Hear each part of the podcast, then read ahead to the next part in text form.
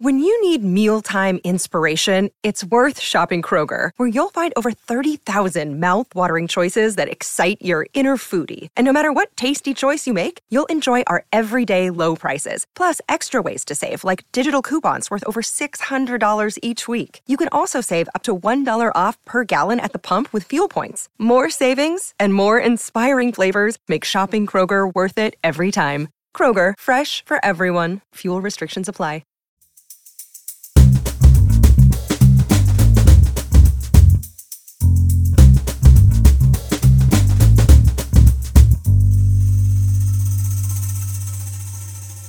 You're listening to Comedy Dynamics Daily.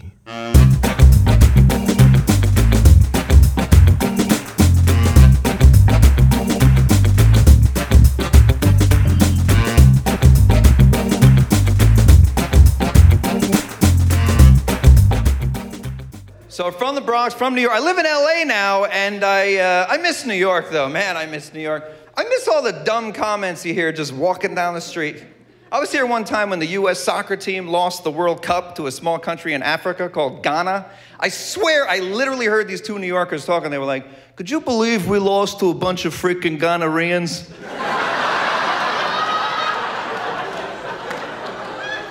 And I was like, I can't believe you actually think that's what they call themselves. but it's that New York accent that makes everything sound all the more ridiculous.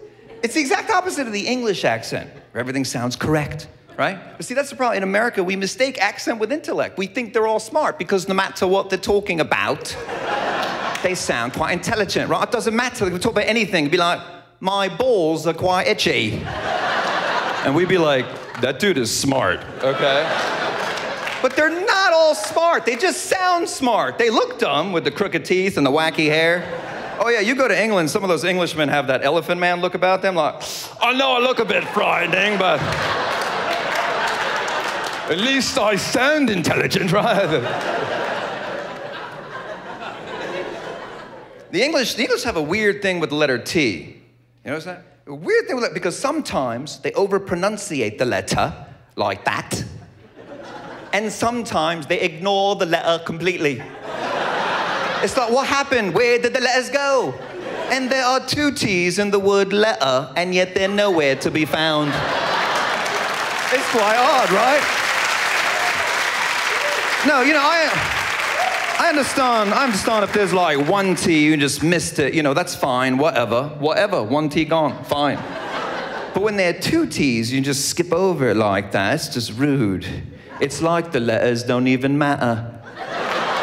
The English and their teas, they spend half their days drinking teas and the other half ignoring them. But it's not just the English, every accent has a weird relationship, a weird relationship to one letter, right? Like the Russians, the Russian accent, it's the letter Y. They take the letter Y and they put it between every other letter.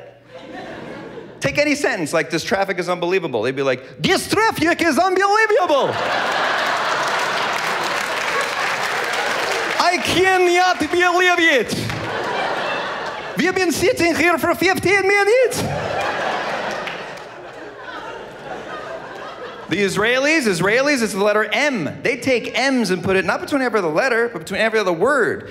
Um, I want them to um, to go um, and um, to get um, what do you want? A bag of M&Ms? What the f- are you talking about? I, I don't understand.